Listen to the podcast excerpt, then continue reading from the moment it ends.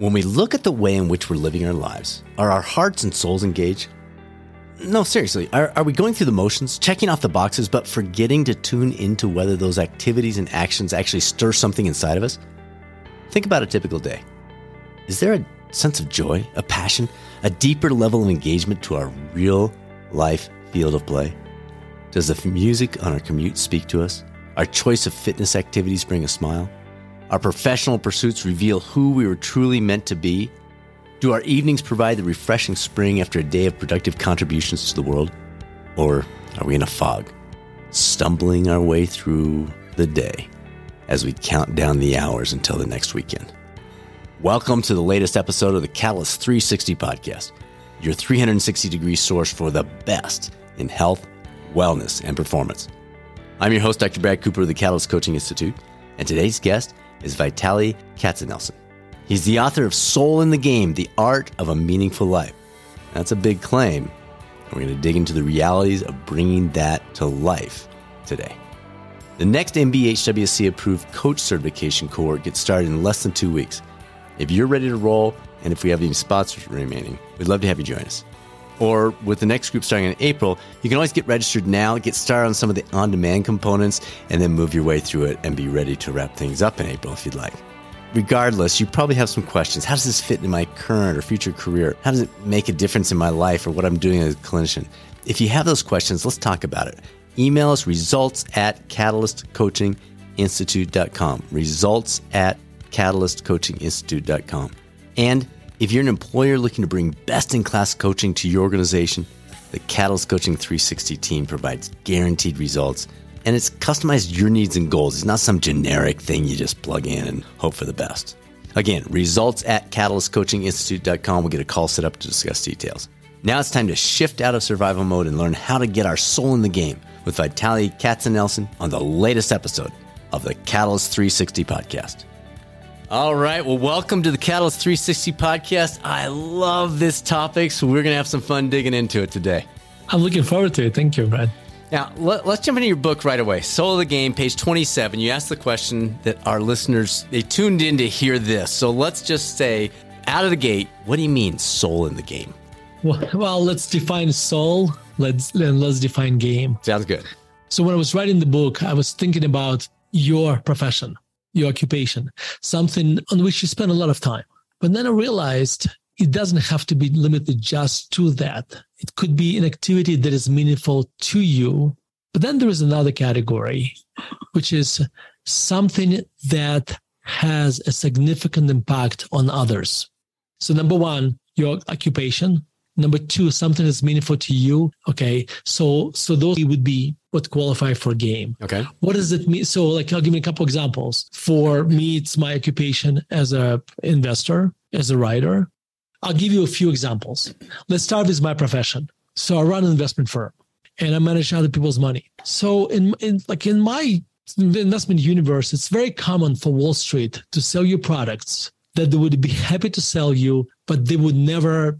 They're not your themselves. best choice. Right. Right. Yes. Yes so personally from you know so what i do all of my liquid net worth is managed by my firm so when we buy a stock for my clients you're buying it for you too my, yeah i like that my, you mentioned that in your yeah, book i love that strategy yeah, yeah, okay now it would be it would also apply for when you when you're a cook and you're cooking food for others in restaurants, you also eat that food. Yeah, yeah, yeah. yeah. So what? So the what I'm describing right now, what I'm describing right now, is this absolute minimum which is basically having a skin in the game right now. This is where I'm right now.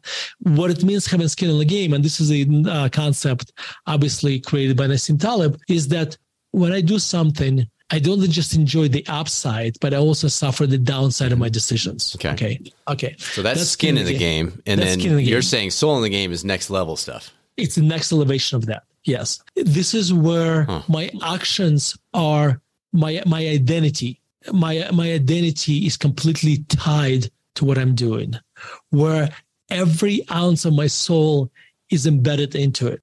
I'm guessing people are listening and they're like, yeah, yeah, yeah, that works for you too because you guys are entrepreneurs, you run your business, you you can pick something, you can dive into the things that do create that internal energy. But what about the person who's just getting by? Uh, uh, you know, the single mom working two jobs, support her kids, or the guy who's in a, some sort of a, a, more of a menial labor job and the income's much less than the bills every month. How does this apply to that person? Because that's that's a lot of our listeners, folks that are looking to move their life to a different level, and they're hearing soul in the game, and they're just rolling their eyes, going, "Yeah, whatever."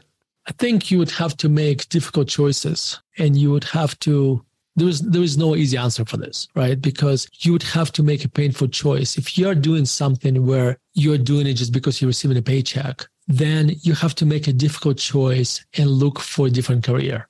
Look because the way I look at it is that you only have one life. If you once we basically spend one third of our life going to sure, work. sure, a- absolutely, and and I I get that, and I hear you, but there's a difference between me saying to you you know what? You just need to look for something new that sparks that interest. And me saying it to the person who's like, dude, I, I got bills to pay. I, I can't go off looking for another job. I'm if I do that, my kids go without lunch. Or if I do that, I can't pay my mortgage. I've got to keep this job. I don't have an option. What do you say to that person who says, I want the soul in the game, but I, I don't know how to make the transition? Okay, uh, so I'll give you two answers. Okay.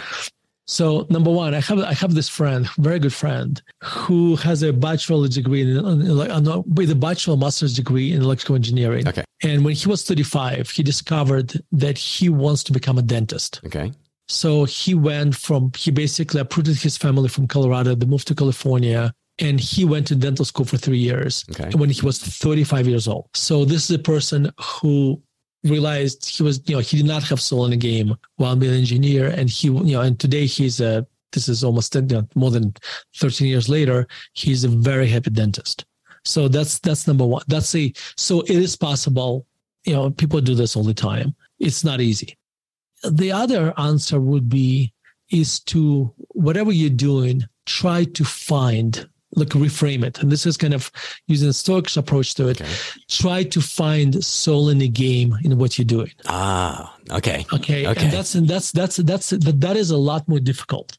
Well, actually, uh, it, it might be easier. Yeah, it might be easier. Yeah, that, that's right. That, but it, that's that requires for you to find meaning in what you're doing. Find, and I'm not sure. To be honest, I'm not sure I'm the even the best person to tell you how to do this because I never done this myself. I I I always like when I was it. young, when my twenties, I kind of chose my career and I got very, very lucky. So, um, so I'm not even sure I'm the best person to give sure, advice sure. here, because I have zero experience with that. But I, I, I suppose it is possible to look in your job and find an opportunity for growth, find a meaning in this. I love the idea of you've got two choices: you can change the situation, or you can change the perspective. No, I think I think that's right, and um, you can change your perception of the job. You mentioned something I had never heard before, but I, I love the concept, the Jeffersonian lunch concept. I'm sure we have some listeners like, what? That's really cool. So, talk us through that story. Tell us about where that came about and how does somebody instigate that into their either their work or their personal yeah. meetings? So, you know, a lot of times you go you go to dinner with uh, like you know there's half a dozen people a dozen people sure. And you're sitting at the same table and everybody has a side conversation right and what usually happens is because everybody's talking you try to kind of uh, talk over each other and you're kind of in the same room as other people, but really you're talking to the person to your left or to your right, right. or even worse, person who is sitting across from you, right. and then it's like you're com- completely yelling totally. over the table. Yeah. Yeah. So the idea of Jeffersonian lunch is basically it's a you have these people at the same table, and there is a a lot of different perspectives right there. And you can have instead of you having uh, multiple canals, having half a dozen conversations, you have one conversation. And so, so the way it works, you sit at the table. You there is a a moderator who like the first thing you do you kind of go if, if this is people who haven't met before you go for one minute around the table and everybody introduces themselves just tells them a little bit about themselves. Okay. and maybe you can you can even try to ask him a question like what's the most important thing that happened to you over the last six months? Okay. So a person can tell about themselves and say in last six months the, the most important thing i did i went to hawaii or whatever or i changed my job or my parent died, whatever. And so So everybody goes around the table and does that. And, and as a moderator, you try to listen for the kind of uh, conversational prompts. So that becomes a topic of conversation. And you go around the table and now you have one conversation. People ask this person questions or they go around the table and they start doing their share, like something that's important that happened to them and kind of in a, and you then drop it. And the whole idea is this only one conversation around the table and only one person is talking. So sometimes we say, what was the most what was the most interesting book you read over last year? And we go around the table and we talk about this. Just literally people share ideas and some people ask questions. So what's what's well, what podcast do you listen to? I think one benefit of this is that it completely eliminates the kind of the empty small talk you have, especially yeah. when you are when you're at the table with a whole bunch of strangers. Yeah, I, I just love that. I mean, it, it it seems like you you would come out of that lunch with so much more value and more of a connection. And like you said, it's not just person to your left or right; it's a new peer group potentially. Yeah, love it, love it. All right, you you talk about you, you have a whole section on what you call small life tweaks. I also love this because that's what people are looking for. Like it's practical stuff. It's not like, oh, and you should move to this island in the Caribbean. And people are like, what? Nobody's doing that. What would be a couple of those that might surprise our listeners? As you think about that list, what would be a couple where, yeah, as you've been out talking about the book and people have been giving you feedback, you're hearing that was a surprise. Didn't expect to see that one, or that that one had a huge impact. I think the the the ones that people liked a lot was the I don't need desserts or, or and the or the eight percent diet. So um, they kind of go together a little bit.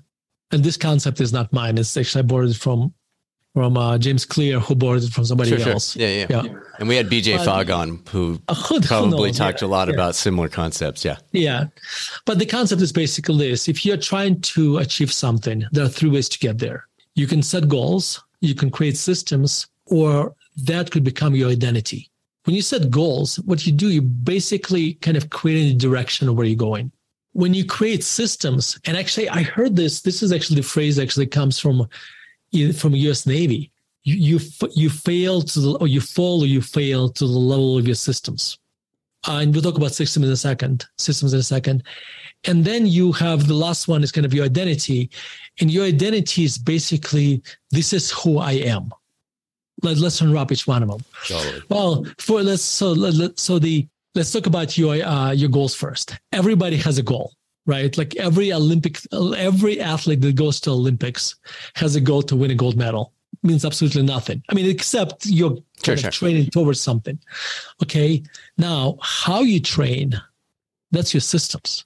The easiest way to create systems is that or create a habit is basically link link it to something you do every day. Yep. Perfect. Okay. So I I'll give you one example. This is not in the book. I, oh, we're getting a bonus here, folks. Oh yeah, that's right. So I I wanted to get rid of uh, so I found that I drink too much coffee. Okay. Okay. So I wanted to drink less coffee. So what I what I did for every morning when I drink coffee, for every cup of coffee, I do 30 push-ups. For a long time, I would meditate when I walk in the park, and I walk in the park after I write in the morning. Got it. So, so so automated. Those things, yes. So that yes, the word automated here is it can become very important. So that that's your systems. That's your systems. Identities. This is who you are. A person with a certain identity behaves in a certain way. If somebody offers you cigarettes, you say, "Sorry, I'm trying to quit smoking." There's a difference between that and the person who says, "Sorry, I don't smoke." Right. That's a huge difference. I'll give you I'll give you a couple more examples. I have this friend who is a Orthodox rabbi. You know, if your listeners know, like Orthodox Jews, they don't eat pork. So I was talking to this friend and he was telling me, Vitaliy, you know what? I eat too much bread. He's like, this is like again 30 pounds and this is just horrible. I just ate too much too much bread. I said, just become a person who does not eat bread. He's like, like how can i do this? Like, like i can't just become a person who doesn't eat bread. I said well let me ask a question. If i offered you a little bit of pork would you eat this? He's like no i am a person who doesn't eat pork. I'm a orthodox jew. He's like mom like just you just said it. Yeah. You just exactly. Yeah. so just become a person who doesn't eat pork. I mean doesn't eat bread. So that what you do by, by doing this you just create an identity okay? And therefore once it's an identity, it's actually becomes non-decision decision. What exactly. I call a half binary. I call them half binary because you don't even have to think. So just imagine this, like like my friend. He, it's not like he eats bacon sometimes. No, he just never eats bacon. So therefore, when you offer him bacon, he doesn't have to think about it. Yep. Just like for you and I, if you offer us some cocaine, like you're like, I don't do cocaine, so it's it's a it consumes zero. There's no energy. mental energy. Yep. None. So the the way I use it in my life is that I'm a person who does not eat sugar. Uh, or so I eat, I just frame it as dessert. So I don't eat cakes, ice cream, candy, etc. So I whenever whenever the, you put a cake next to me, it's like it's they're going to consume they're going to consume zero energy from me. Just the same way if you put a kilo of cocaine. Okay, right. same. It's going to consume as much energy as that. So therefore, it's in if if it's a non-decision decision, it consumes no energy. You know, when I'm when it's late at night and there's cake or there's ice cream, since non-decision decision, I don't. You know, I just I, you know, I just don't eat ice cream. I don't eat cake. I don't eat dessert. So that's because that's part of my identity. Now, I remember I was at the party like uh, somewhere, and I was talking to a friend of mine and the, the waiter come, uh, came in and offered cake. I said, and I said, sorry, I don't need dessert, so no, thank you. My friend said, what a sorry way to go through life, you know. and like, and this stuck with me for a long, long time. And I would, then I was traveling to Europe and I found actually, it actually gets much complicated with me because when I'm in Denver, I also don't eat red meat and, and I don't eat bread. But when, when you travel in Europe, it actually becomes very difficult to, especially in France, like not to eat bread and then I realized, you know what I'm going to do? I'm going to geofence my diet. I'm when I'm in Denver, I'm not going to eat bread, steak, or dessert. When I'm outside of Denver, which is when I travel, which is about 8% of the time, it's about a month a year, I'm going to eat anything I want. Okay. And I, when I started this, I was somewhat concerned that I'm going to have a hard time kind of separating you know this you know like when i go to houston or when i go to paris and when i come back to denver and i then i found it, i'm absolutely fine. Mm. so when i'm but here's the interesting part. So when i'm traveling and i eat steak or eat ice cream or eat bread i enjoy it so much more than when i eat this and that you know uh, than if i eat it all the time which brings me to a very important concept. I'm working on an essay right now as we speak, like well, not as we speak, but this morning. um, He's doing two things at once, everybody. That's right. That's right. Yes, I'm working on this essay where I talk about the value of scarcity. This is not in the book. This is so. This is brand new stuff. So, so I when I grew up, I was exposed to a lot of scarcity. I grew up in Soviet Russia, and a scarcity was a uh, scarcity was uh, everywhere there I my parent my parents had to stay in line to buy chicken or to buy sugar. You know, my my mom always had to worry about how she's going to feed us or what I'm going to wear in the wintertime. So that was scarcity. So we kind of perceive the scarcity as a bad thing. And I would argue that a lot of scarcity my parents went through was horrible. Sure. Now, but when I moved to the United States, I discovered abundance. Okay, we have a, you know, we, if you want ice cream, you go to the store, you can get ice cream in 50 different flavors. And by the way, where in Russia, I used to eat ice cream, like you would buy it at the, like in the street, right? Here you can go, you can go and buy five pounds of ice cream and you can eat it five times a day if you want to. The problem is when there is a abundance has its dark side too. We don't think about it, but the couple things. Number one, if you think about uh, the abundance of food led us to become overweight. We waste one third of the food we produce. Okay, that's one side. But there is also another side, which, which we don't talk about. It makes us appreciate things a lot less. Okay. If you eat ice cream every day, I promise you, you don't appreciate it as much if you eat it once a month. So I find that for us to appreciate things, so it's, and by the way, genetically we are programmed to deal with scarcity how do you, how, you know because think about it, when we lived in a cave you know we ate every you know every you know we ate whenever we killed something right, right. so in between in between you know kind of we stored you know we stored this you know when we ate you know it's got stored as a fat and then you know when we were hungry we kind of using up our fat now don't think we had to use a you know, we, had, we faced abundance as human beings until maybe the last 70 years Right. since World War II. Right. Now, I argue, I would argue that we need to create artificial scarcity in our life to actually to enjoy life more, to appreciate it more. I'll give you a couple examples. When I drive uh, my kids to school, uh, once a month, we get donuts. We don't get them every day, once a week. We get them once a month. And my kids know that we only do it once a month. And therefore, when it's a, when it's a first, when, when the month changes, they're like that, this is the time to get donuts. okay. But I know, but I tell you this, because we get it only once a month, they appreciate them so much more. Because I eat desserts only when I travel, I appreciate the desserts so much more. And I think we need to, you know, kind of, um, today you and I took on Thursday. Like, like a few weeks ago, I started this new thing. I fast on Thursdays. There's absolutely no reasons for that other than the fact that I first of all it's healthy for you, but but there's another, but there are there are other benefits, you know, but also makes me appreciate food so much more. Okay, so we have to create this, embed this artificial scarcity in our life to appreciate just to appreciate things more, to deal with abundance. So Well, just the, the idea of do hard things. We had Steve Magness on, the author of that book, and that's really what you're describing is when you occasionally do hard things like fasting on Thursday, it prepares your body for the other six days to be more effective with the normal level of whatever it might be. that's right. Yeah. Yeah. That's right. Let me unpack a couple things before you go on, because I, I think you've hit so many valuable things here. First, just a reminder for everybody that's debating with him in your head about the abundance and scarcity, just consider your toothpaste. When you have a full tube of toothpaste, you're not that particular about how much you put on your toothbrush. But when you're down those last little bits, you're like, oh man, I got to just eke out a little bit. I'm just to save ne- a little bit for next time. So your toothpaste is, is proof of, of what he's talking about. The other word I wanted to pull out here is the, did you say geofencing? Yeah, geofencing. I like that term. I, and then so the concept there is the goals are based on geography. We do this when we're in Europe. We do this when we're in Denver. We do this once a month with the kids in the car, that kind of stuff. And then the last thing, I I can't tell you how much I was nodding my head. You probably saw me with this who you are, the identity piece. We ta- mm-hmm. we we just had an episode about creating a personal vision for your life, and the point of that is when that is crystal clear, the goals pretty much achieve themselves. Like you, you, Yeah. don't, you don't have to. it- It's what you're talking about. You don't have to think. You don't have to invest that mental energy in achieving the weight loss, the exercise. What I'm not exercising. I'm being me.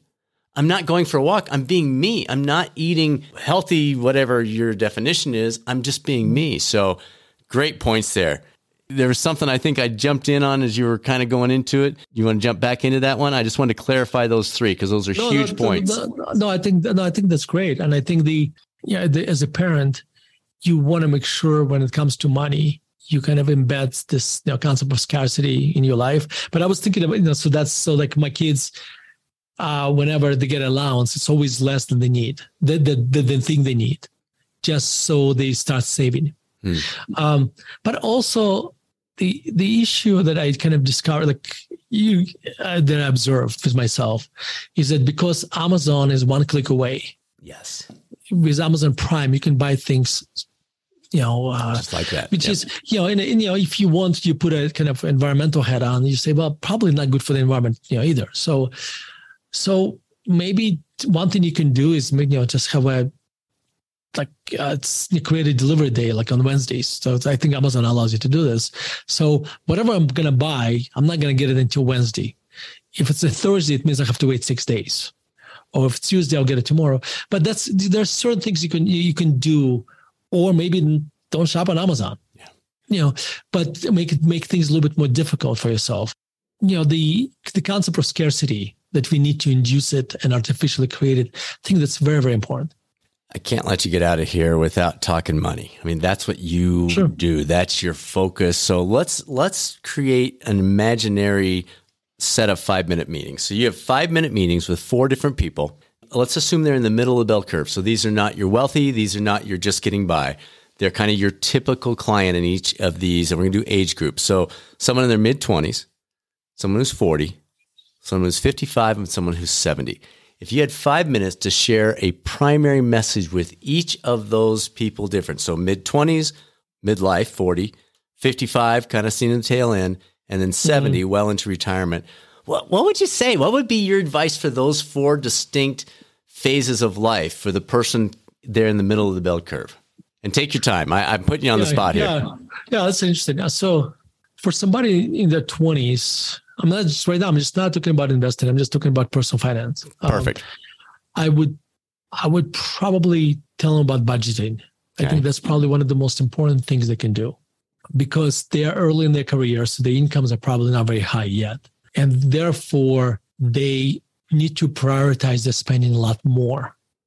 And it, you know, and uh, so I, I would kind of I would advise them on the versions of budgeting, and there I would also advise them on making sure when they budget like what is a budget it's like an income statement basically right you have your income you have your expenses now make sure when you identify your expenses you look at the expenses that are not just your cable bill and your mortgage and your utilities whatever but also your retirement saving for retirement also that every so many years you have to replace your car um, so you basically trying to do you, you identify expenses that happen don't happen every month but happen mm. on a summer ago basis mm. and that you budget for them as well only after you accounted for all those things that's the money you have left to pay for, to spend on things that are Optional. you would consider to be less important to you yeah.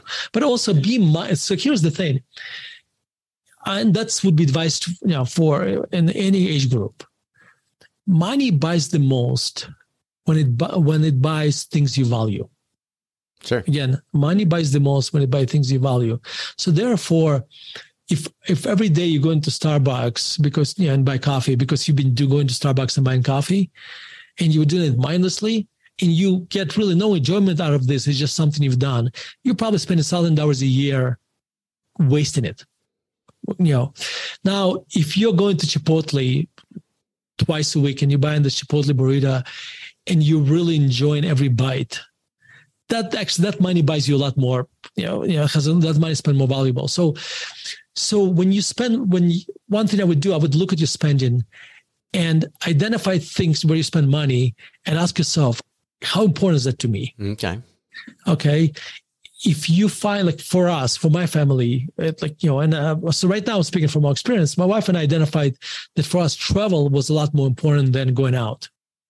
So we went out a lot less and we, you know, we traveled more. So the money we saved on not going out went on our to our traveling budget. So you're almost saying, okay, you you've got your non-negotiables on your budget. You got your rent, you got your car payment yep. or gas or whatever it might be.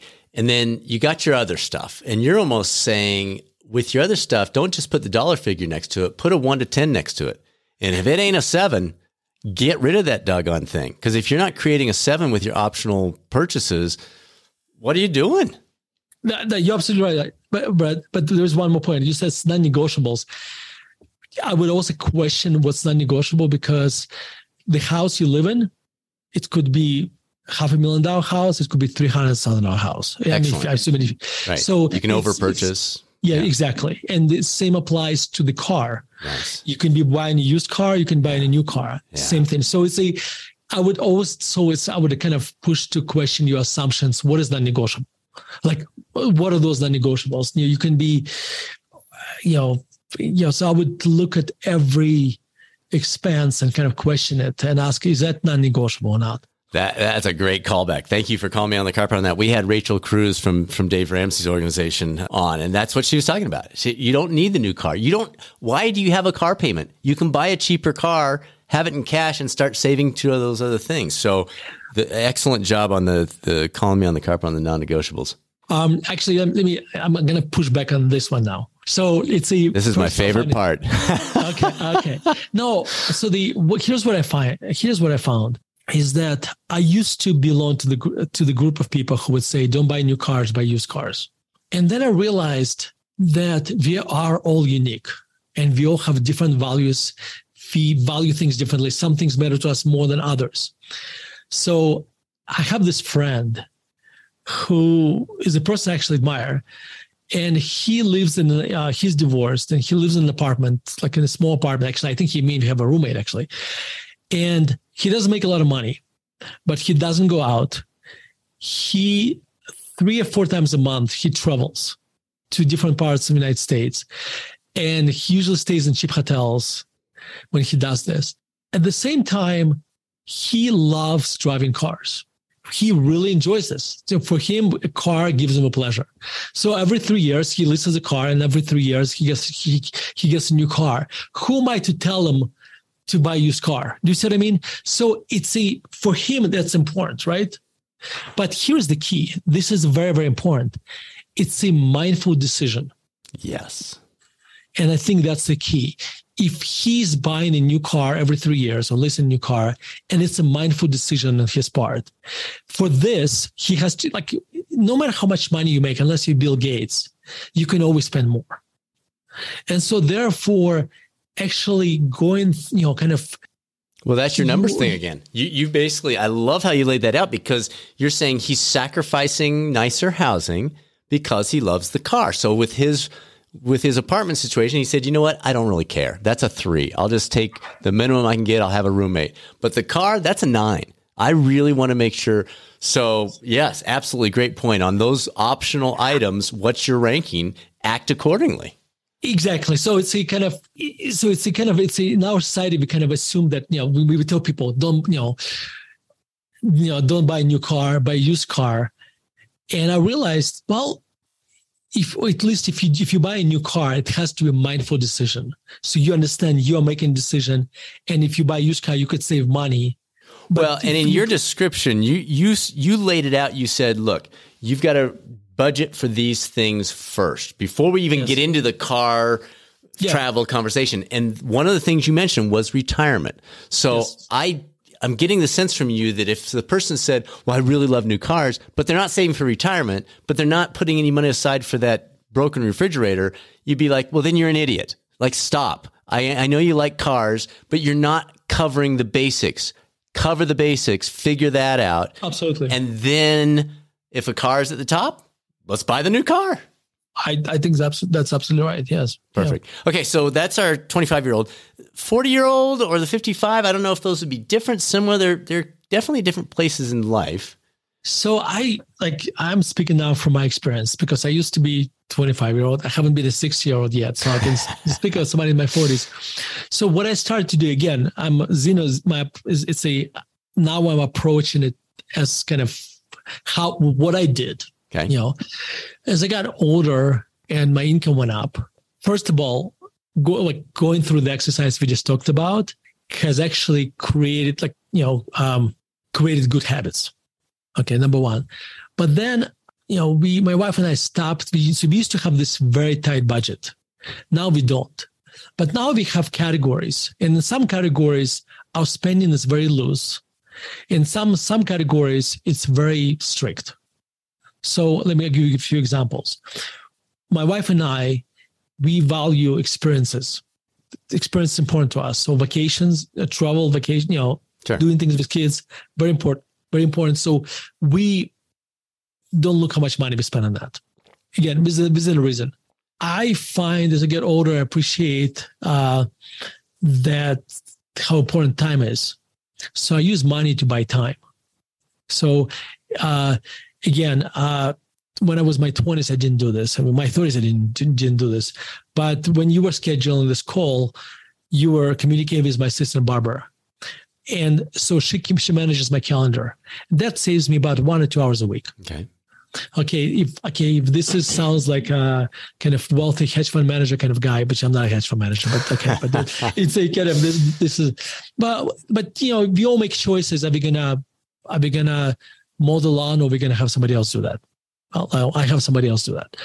Um, so because that's the time I could be doing something else, some spending time with my kids, something I like. If I like doing mowing the lawn, I would be doing it.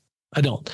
Um, Now, so that's the second. Brother, we're going to have to have you up to Fort Collins because ever since we moved here, we've got 35 acres. I love mowing the lawn. I never thought I'd say that. So next time you're heading north, swing by and you'll be like, oh my gosh, You're that is so fun. a- you're probably probably driving a little tractor or I- something. yeah, like it is. It's a little. Well, that's that's different. And I might, I might, I might have enjoyed it. Yeah, I might have enjoyed it too.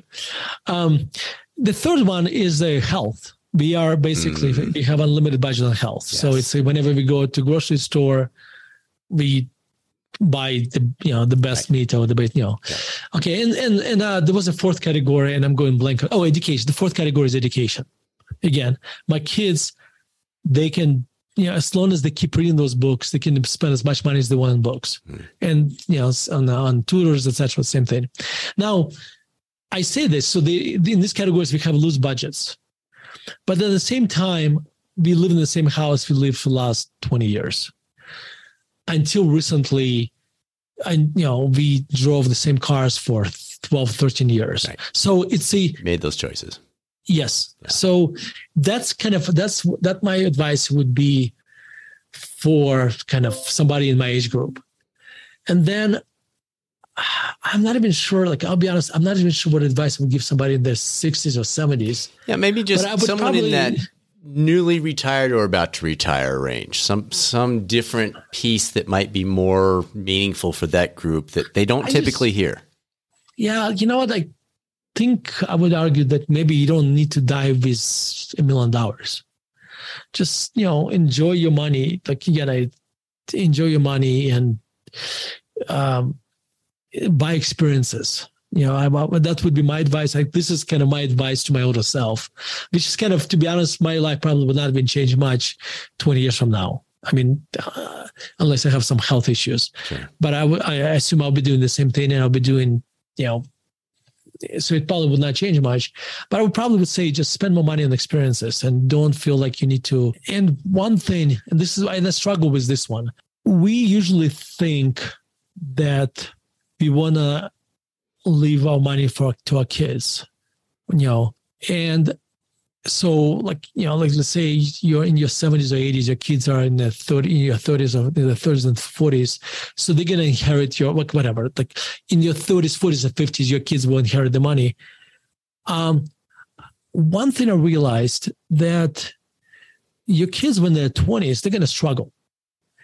And um um, and then they'll be struggling when they buy, you know, when they buy a house, they're going to be struggling. So maybe instead of maybe instead of living the money when they don't when they won't need it because well, they'll be in the prime, you know, already earning a lot of money in their prime in their 40s and 50s. Maybe it makes sense to help them in a smart way, not you know, with the down payment for the house. Uh, so this is just what I've been kind of thinking about, you know, um, maybe help them with, you know, like again, I money is a tricky thing because you want to make sure that by trying to help somebody with money, you actually don't hurt them. Exactly. Because that's a tough so line. this is the so this is this is very tricky. So the way I deal with this, you know, I talk to my kids about this all the time. And I, and by the way, this is the, the this is the way I manage the company. I explain people how I think about my decisions, so they understand where I'm coming from, and therefore, if people know how I think, if my kids know how I think about decisions, then they look at them very differently. Um, in fact, I think it's very empowering. Um, I'll give you like, I'm gonna switch to parenting for a second. Um, I found my my 16 year old daughter Hannah, who is a this absolutely perfect child.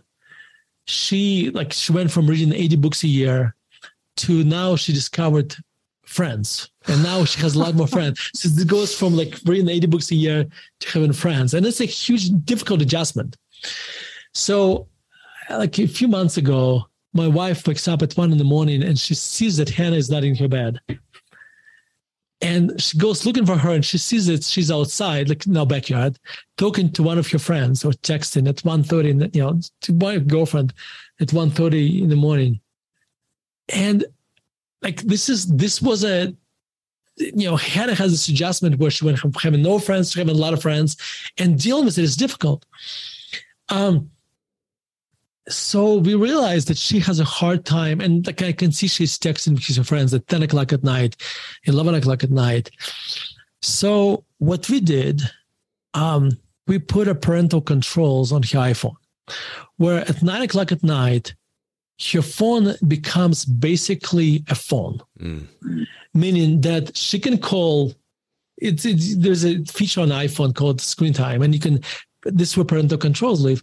At nine o'clock, she can text or call anybody, like in her family, like uh, myself, my my wife, her brother. She can't text or call her friends. Okay, and when when this feature was imparted on her, her phone, this is the conversation I had with her, and this is very important. I told her, listen, you are 16 years old, your sister is six. I mean, is eight, is eight. So you're 20, imagine that. Fast forward eight years. You're 24, your sister is 16. Mom and I are gone. Whatever. We're not here. What would you do? Mm. If you are not, you're like you are now you are parenting your sister when you when she completely you know when at one o'clock in the morning she texts with her kids. She doesn't sleep and no you know your sister doesn't get enough sleep. She's constantly on her phone with her friends. You would be doing the same thing. And i gotta tell you brad like we have not had a conversation about it since. That's super interesting. So she accepted that. Like she really thought about it. Because now we kind of empowered her you know that now she almost was making the decision herself huh. because she realized if she was in our you know when at some point hopefully that's not going to happen but if she's in our shoes uh making you know same decisions for her sister that you know who loves dearly she would be doing the same thing so she realizes that i'm coming to this uh from com- complete love and care there's it's not because I'm trying to control her, because I really want to help her. It's, that's powerful, very powerful. Let me wrap up with one question. Take your time to answer this because it's not an easy one. You get to create a bumper sticker, so there's not not a lot of space here about how people can more effectively put soul in the game, bring soul to the game. What what would that bumper sticker say, or what would the picture be, or what combination of that might exist that I can put on the back of my car that gets this message out of that soul in the game? Two words. I care. Mm. So when mm. when you mm. like when you go when mm. you love that. My kids go to this small private uh, Jewish school, and they have this uh, security guard who you know, you know, uh, who truly has soul in a game. Like you know, he makes sure that no strangers come to the school. He makes sure that every you know, the, and he and he uh, goes through this incredible length to make sure to protect my kids. And I know, so when I see him, I know he cares. When you go to this, when you when you deal with somebody like you know this, right? when you see somebody who's soul in the game, you know this, right? Because you can feel this person cares. They cares about you know, the person cares about you. Okay. So this this would be kind of that would, would describe for me when somebody has soul in the game because you know that they care. That was awesome. Way to wrap it up. Thanks for joining us. This is powerful stuff. Congrats on your book. Doing great. But thank you so but thank you so much. Really enjoyed it. Thanks for tuning into the number one podcast for health and wellness coaching. When I saw the names of the people who provided testimonials for his book, including Nassim Nicholas Taleb, Carl Bernstein, and even one of our all time top guests, Morgan Housel, we knew we had to get him on the show. I hope you enjoyed it. If this discussion stirred something inside of you regarding pursuing a career as a health and wellness coach, we'd love to discuss at your convenience. Or if you're an employer and you'd like to help your team members stop just checking boxes and actually fill their box, please reach out to us. Results at catalystcoachinginstitute.com anytime. Again, that's results at catalystcoachinginstitute.com. By the way, if you've made it to mid January without dialing in that personal vision for 2023, you might want to go back a couple of episodes to the special episode we did on how to create a personal vision. It's a shorter one, but it's one you'll likely want to come back to a time or two as you dial in your vision for living the full life we talked about today. Now, it's time to be that catalyst. This is Dr. Brad Cooper of the Catalyst Coaching Institute. Make it a great rest of your week, and I'll speak with you soon on the next episode of the Catalyst 360 podcast, or maybe over on the YouTube coaching channel.